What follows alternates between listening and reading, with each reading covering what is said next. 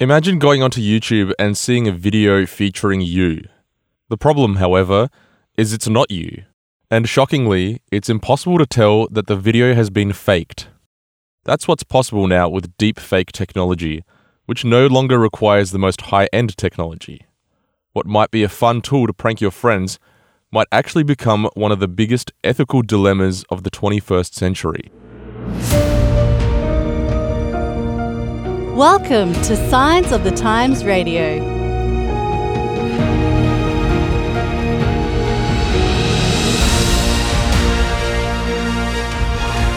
Well, it's great to be here again for another episode of Signs of the Times Radio.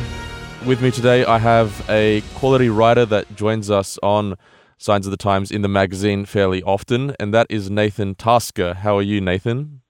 It's a pleasure to be here this afternoon. Where are you joining us from, Nathan? Currently, just north uh, of Brisbane, Queensland, Australia, a little town called Maryborough, if I can get the local pronunciation correct there. How long have you been living there for? We've been here about uh, seven months so far and uh, having a blast. It's a wonderful area. Yeah, that's amazing. Well, Queensland is a beautiful place.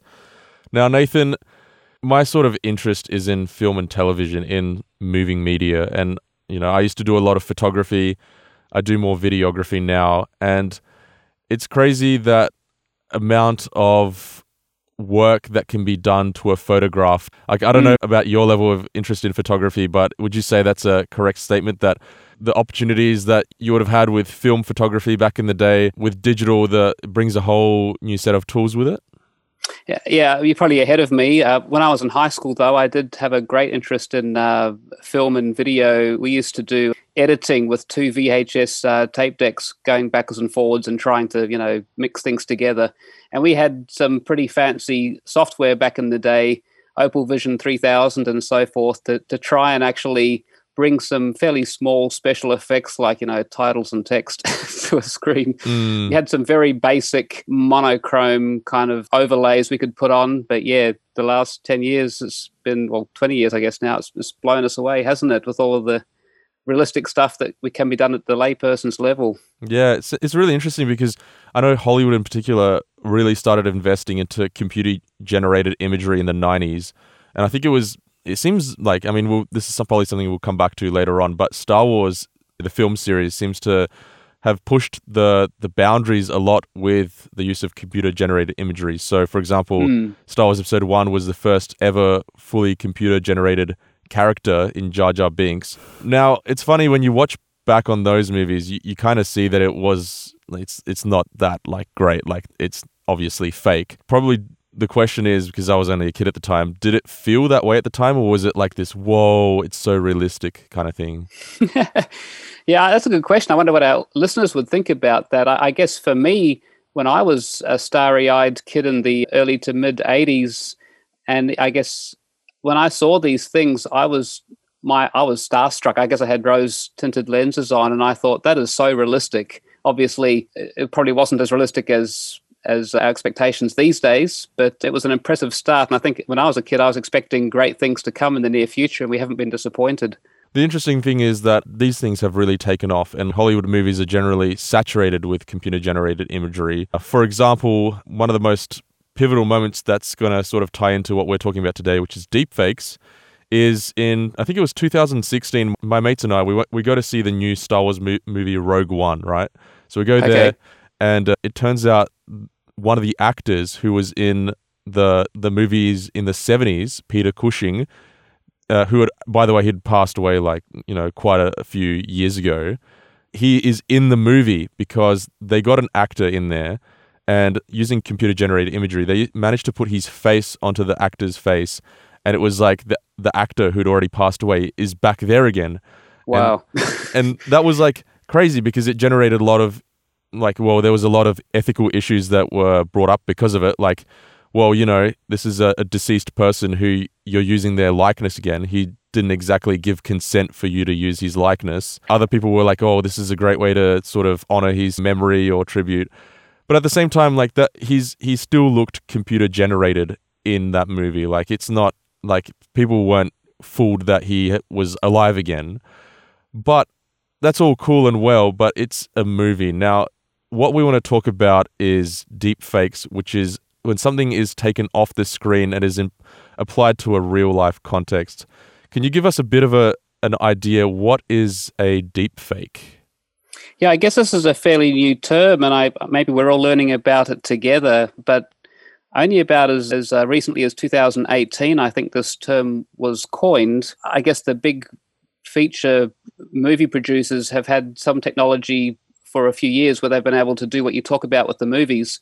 But deepfakes is essentially a, a video, picture, and audio equivalent of what Photoshop was back in the late 80s, where we essentially get an image, or, or for a deepfake, it's a, a video clip, and we, or the computer looks at it and then is able to do some fairly high level photoshopping, not to borrow a trademark term, but in this case, we're actually photoshopping, if you like, the uh, image of somebody else, or the and or the voice of somebody else, including the mannerisms, the the hand signals, the, the, the tilting of the head, the the moving of the arms, essentially, so that an actor who looks nothing like the intended target, you know, some some person of a different ethnic background could stand up, pretend to be me, and then the computer could make it look like me and sound like me and this deepfakes specifically is referring to the ability to do this even at the layperson level. So you can pay, you know, a few hundred dollars or maybe even less now, spend a weekend and end up with the results that isn't isn't too bad. And if you're a serious deepfaker, you can actually fool the professionals. So it's pretty powerful doctoring of video footage, I guess. Yeah, interesting that you mentioned that because there was this craze. I think it was like last year or the year before, where there was this app called Face Swap, which is like you can swap your face with right, a photo yes. of someone else. and that's you know that's pretty low level stuff that you can just do on your phone. And you know, to be honest, again, you're not going to really fool anyone probably into thinking that you are actually someone else. But the crazy part is that realistic deepfakes have really taken off. Now, like one yes. of my first experiences with one of those was Star Wars creator George Lucas. Again, there seems to be a theme with Star Wars and deepfakes, but mm. some guy on YouTube pretended to be George Lucas and he deepfaked George Lucas's face onto his own. And it was so it was kind of realistic like it was like, oh, you have to kind of do a double take, but then you you see it and you're like, ah, okay, it's just a fake video. But then more recently, and this is where the scary part comes in because I literally just showed this video to my fiance. There's a TikTok account where there's a guy who superimposes Tom Cruise's face onto his own. And that video is like a splitting image. You can't tell. Like I've you, seen that, and, it's, and I think it's, I don't know if the same video or a different one similar to it, but they actually had a roundtable interview discussion with George Lucas and Tom Cruise and a few other fairly well-known public figures, and they're all discussing something, but none of them are actually real people. Yeah. and that's and that's well i mean first of all it's pretty cool. I read an article that you know like you said it's not something you can whip up in like you know just a, a quick app swap of faces. Like it does require a bit of effort. And the guy who was doing the tom cruise thing said that like guys you know there is a bit of effort that goes into this. You kind of have to do a bit of acting to get the mannerisms right and stuff but the face swapping technology is it just really gets it like the lighting and everything it's really hard to distinguish Mm. Now, it's cool to see the way technology is advancing, but are there any sort of issues with the fact that technology is heading this way? Yeah, yeah, and I guess depending on what our listeners may have heard, it seems like initially it's a bit of a laugh and you can have a bit of a joke with your mates or a bit of a, a bit of a fun time. But on a serious note, I, I guess the opportunities for for good and or evil are are limited only by our imagination now. You know, if somebody wants to, you know, take some money off somebody else, you know, imagine getting a phone call from a from a loved person, a, loved one, uh, or a friend, or you know, fiance or spouse or something, sounding like they're in distress. Hey, I'm stuck. My, my credit card's been stolen. Can you please just help me out here? Buy some, you know, petrol or whatever else. And it would sound convincing it'd be the right voice it'd be all the right mannerisms it'd be hard pressed for us to um, figure out who to trust. Or, you know, on the political side, there's, there's been a couple of deepfakes of some fairly well-known political figures. Barack Obama, of course, is no longer the U.S. president, and nor is Trump. But both of those have been deepfaked. Uh, Trump was faked while he was in office. Mm. So imagine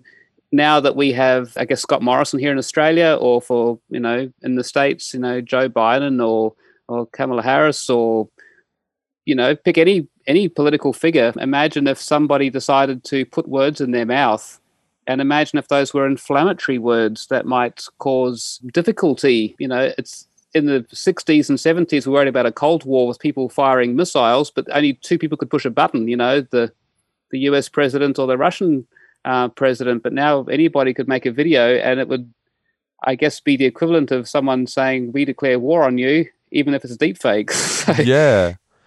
And, you know, it, the crazy thing, and this really hit home today as I found out that one of the pieces of software that we actually use to edit this podcast. So, pretty much what you can do is you grab a piece of audio, you, you chuck it in there, and it transcribes very accurately everything that you have said, right? And then what you can do is not only can you like cut out bits that it recognizes, like your ums and your ahs, but also yep. you can write in words and it it analyzes your inflections and stuff throughout the podcast or the audio recording. Now, just by the way, like this is not the case with this podcast. Like this is actually me talking, but you can change the yes. words and put words that you never said into there.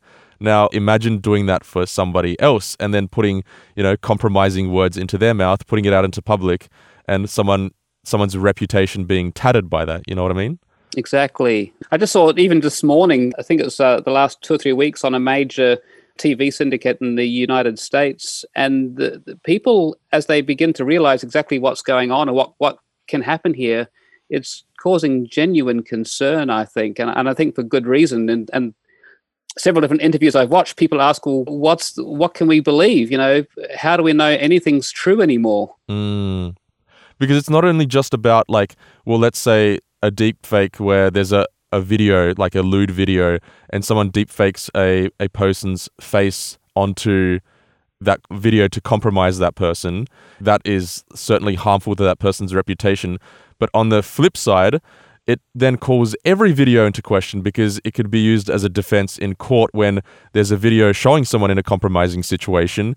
And yes. and the, the defense can say well you how can you really trust that? That might be a, a deep faked video right yeah, and I, I, I, guess I'm not quite sure what our listeners would be considering, uh, but there was a day and age, you know, 150 years ago, where maybe even close to 100 years ago, where photog- photographic evidence was considered almost irrefutable in the court of law. Obviously, there was a legal process to follow, but a photograph was was was powerful, admissible evidence. And more recently, I suppose, video footage. You know, in the in the 90s, when we had these war crimes, it was video footage that was used to help convict people like uh, Slobodan Milosevic, for example these days, if the same crimes were to be committed um, with deepfake technology, I can just imagine the defendant saying, I didn't do that. mm.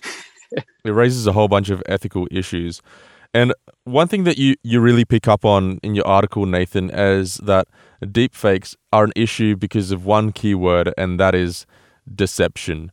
Now, Nathan, I just want to ask you do you think that in this day and age, we are being deceived a lot? Are we being deceived by the media around us? What's the level of deception that's happening around us, do you think? Well, that's a good question. And it's probably a bit of a tricky one to answer because it almost sounds like a conspiracy theory if we go around telling everybody that everything's a trick.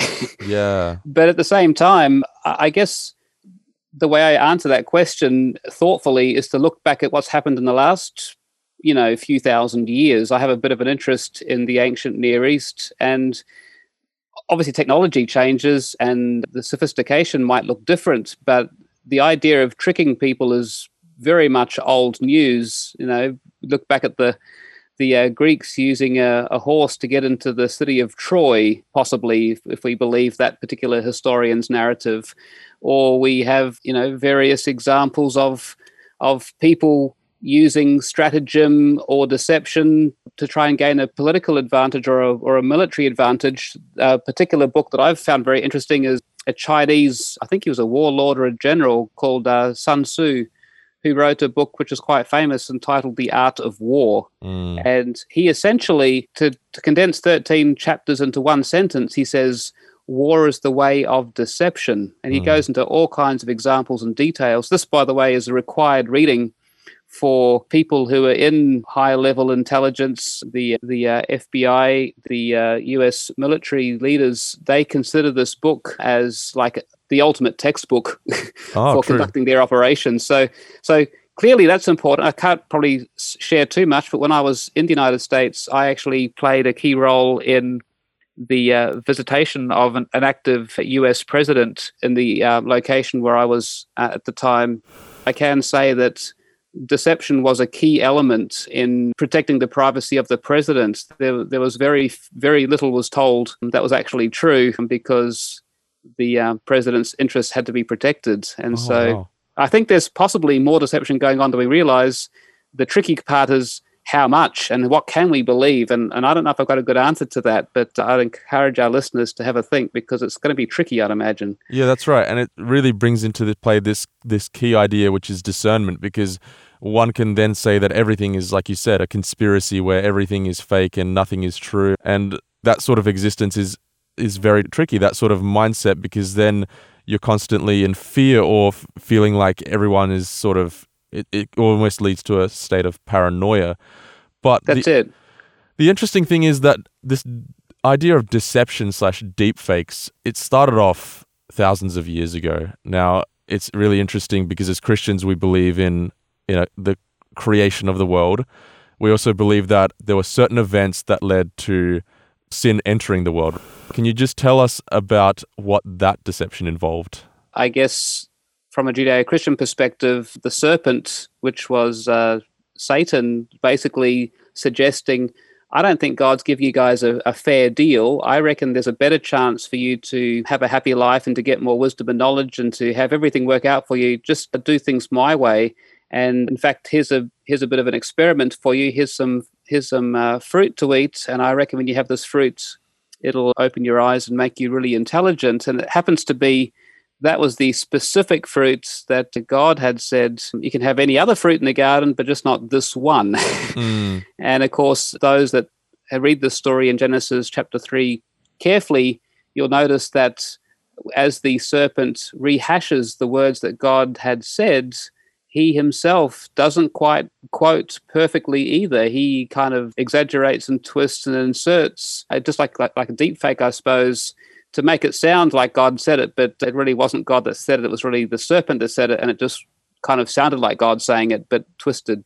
And unfortunately for us, it looks like our, parents fell for it. Now, there are other people who don't have a Judeo Christian worldview, and that's fine because whether or not we subscribe to a Judeo Christian worldview, this idea of deception is pervasive, even in the the Darwinian, you know, naturalistic worldview the whole reason we got here today is because the smart, tricky ones were able to deceive and usurp the dumb ones. And that's how we got here. So, regardless of our worldview, we, we all agree that we got here by deception. mm. Wow, that's an interesting idea. Just sort of circling back a little bit about the deep fake that the serpent was there, you know, deceiving Adam and Eve. Now, Satan in his original form was Lucifer, was a, a beautiful angel, right? So mm, so it wasn't yeah. his he it wasn't his original form, was it? He was he was tricking them by by forming into this serpent, wasn't he? That's that's our understanding, and I think there's good reason to hold that view. I I certainly see it that way myself. It's really interesting because then that sort of gives us the clue about how Satan operates in this world, which is you know essentially using the art of deception. Now, while we can focus all our time discussing how Satan deceives people exactly, we also want to talk about what are the forces that are fighting against that and what sort of tactics the other side is using. Now, what's God's playbook in this sort of situation? So, borrowing from Sun Tzu, The Art of War, deception is the way of war. So, if there is deception from Sun Tzu's perspective, there must be a war going on. Mm. There's no need for deception if everything's hunky dory, if we're all just you know living on a happy peaceful existence with no no problems going on. So i'd like to just suggest to our listeners maybe you can think about this but as you as you look at the the, the writing of sun tzu and the art of war the mere fact that we have deception ought to be a clue that there is some kind of a tussle behind the scenes. Now we can argue what that tussle is but it's more than nothing. Mm. and i'd like to just put that in there as a precursor, and that's why I believe there is a, a battle between good and evil. Because if there was no if there's only one side, like some people say, there's the yin and the yang. It's all sort of together in one house. You know, they're all the the good and the bad are basically one entity working together. If it was really that way, then deception wouldn't be required, would it? But because we do see deception, it's reasonable to suggest that there are, in fact, two parties at odds with each other. Mm. And I guess from my perspective, what I see the ultimate antidote to deception is to bring out some evidence, to bring out some data points to trust. It's it's it's normal for us to be doubtful. It's normal for us to have questions. Hey, if there's deception going on, what can I trust? What can I believe? How can I know?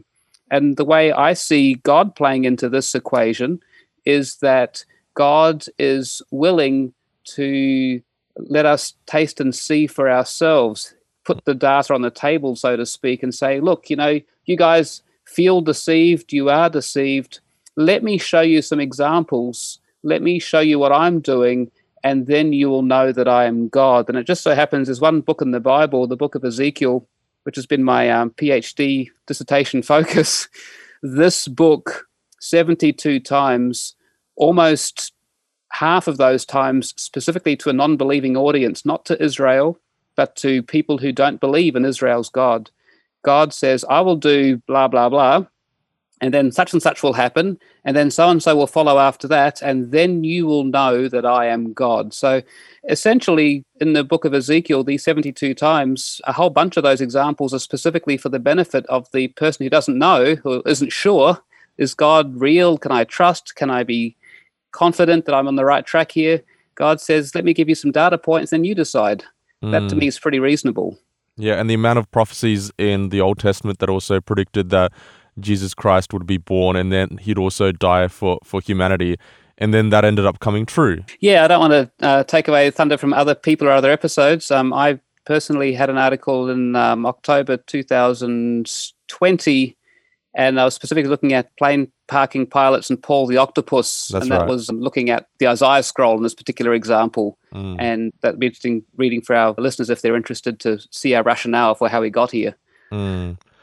Now, the interesting sort of key question that we can raise, we have been brought to being aware that there is this sort of spiritual battle going on, and it sort of feeds into these practical things that we see around us. I mean, one obvious way that I see it influencing the world around us is, you know, the Bible does talk about the state of the world coming up to the, the time of when Jesus will return. And it sounded quite chaotic. You don't know who to trust, that sort of stuff. And then when I look at the world that we we live in, it's progressively moving into a sort of a post-truth world. Now, this is a term that's been quite popular recently, and it means that truth is no longer an objective fact. And when truth is no longer an objective fact, then the question is, well, what do you trust? What can you trust, Nathan? Yeah, that's a very good question. And I think that's a question that probably all of us would do well to think about. Because if we say we can't trust anything, that leaves us in a pretty hopeless place. And even just logically, philosophically speaking, it doesn't even make sense. Because if you say, I can trust nothing, it's almost like you're saying that you're going to trust that statement about trusting nothing. And how can you even trust that statement? It's sort of a self refuting kind of a circle kind of an argument, that one. Mm. Then we could say, well, I'm going to trust myself. Or some of my colleagues say, well, I trust the good of humanity, which is a noble thing. And there are some good humans out there, but but there are some pretty disgusting humans out there too, and even the good ones can um, surprise us at times. You know, mm. I'm sure all of us have had friends that we thought were decent people, or someone who was in a position of influence or power. You know, in, even in the church examples, there's been people we thought we could trust who have done terrible things. So we can't trust people. We can't trust humanity in general. What or who can we trust? Uh, I guess for me, I get tremendous encouragement from turning to Jesus Christ. And that sounds kind of funny and flippant or even cliche ish. But when I look at the life of Jesus, when I look at the way that he handled adversity, the way he handled people around him that were anxious and worried. You know, Jesus used the expression, they're like sheep without a shepherd, mm. which I think explains how people might feel today. It says that Jesus' heart went out in compassion for them and he told them good news. He told the people that were discouraged they, they could have reason to have hope. He told those that were sad that he would help them find reason to be happy. He told those that felt like they were in prison or that they were pushed down and crushed that they could inherit the earth. These sort of promises, I, I think, are really worth having a, a good look at. And I take great courage for these. In, in Philippians, I think Paul here says, chapter 4, verse 6 Be anxious for nothing, but in everything by prayer and supplication with thanksgiving, let your requests be made known to God. I, I think there's tremendous hope for us as we turn to something or someone or somebody bigger than what you and I can muster of our own puny human effort. yeah, that's right. And there's so many messages of encouragement in the Bible where Jesus says stuff like, I'm with you always, even until the very end of the age. That is very comforting in a sense when you think about how tricky and confusing the world around us is, that there is a constant that we can cling on to. Now, someone might be listening to this and, and find the idea of that quite intriguing on an intellectual level, but what's a sort of a first step that they can maybe take to, to experiencing that for themselves? Well, I, I guess there could be two gr- groups of people in our listening audience. Maybe there's a group that says, Well, I don't even believe this stuff. You know, that's kind of a bit far out there for me. And if you're in that first group, I would say, why not try a scientific experiment? Maybe maybe you believe in the empirical method Jesus, I believe, is real and exists. And if you were to go quietly, privately to him in the in the privacy of your own home with no one else around, and you are sincere, because because God is able to see through our hearts, I believe. If we're just playing games, he will respectfully stand back. But if we in the first category say, God, I don't even know if you exist, uh, this whole Jesus thing, you know, I don't know about that.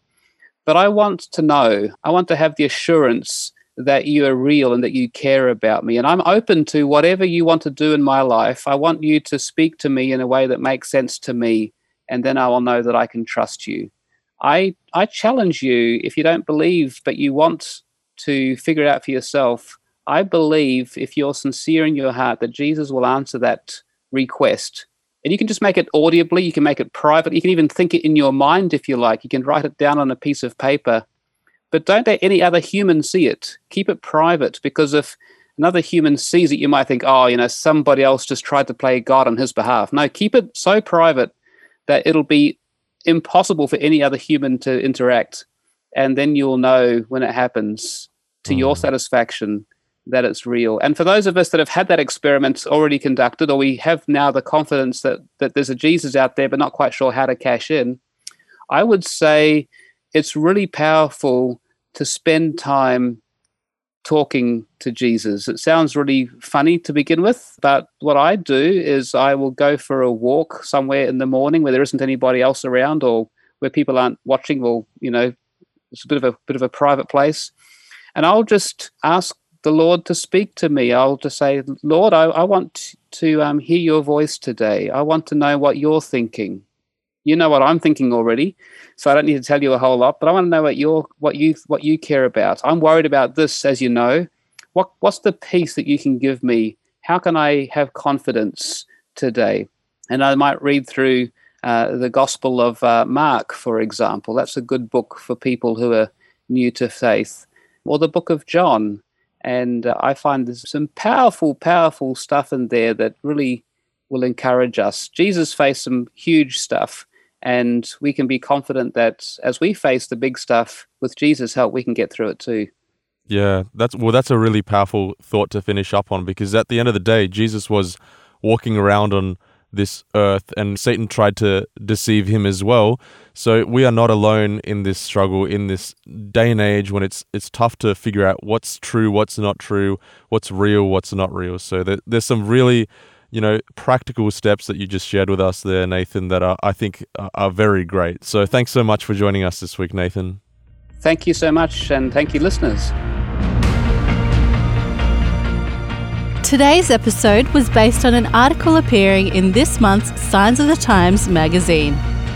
A subscription is just $26 for 11 issues a year. To find out more, visit signsofthetimes.org.au in Australia or signsofthetimes.org.nz in New Zealand.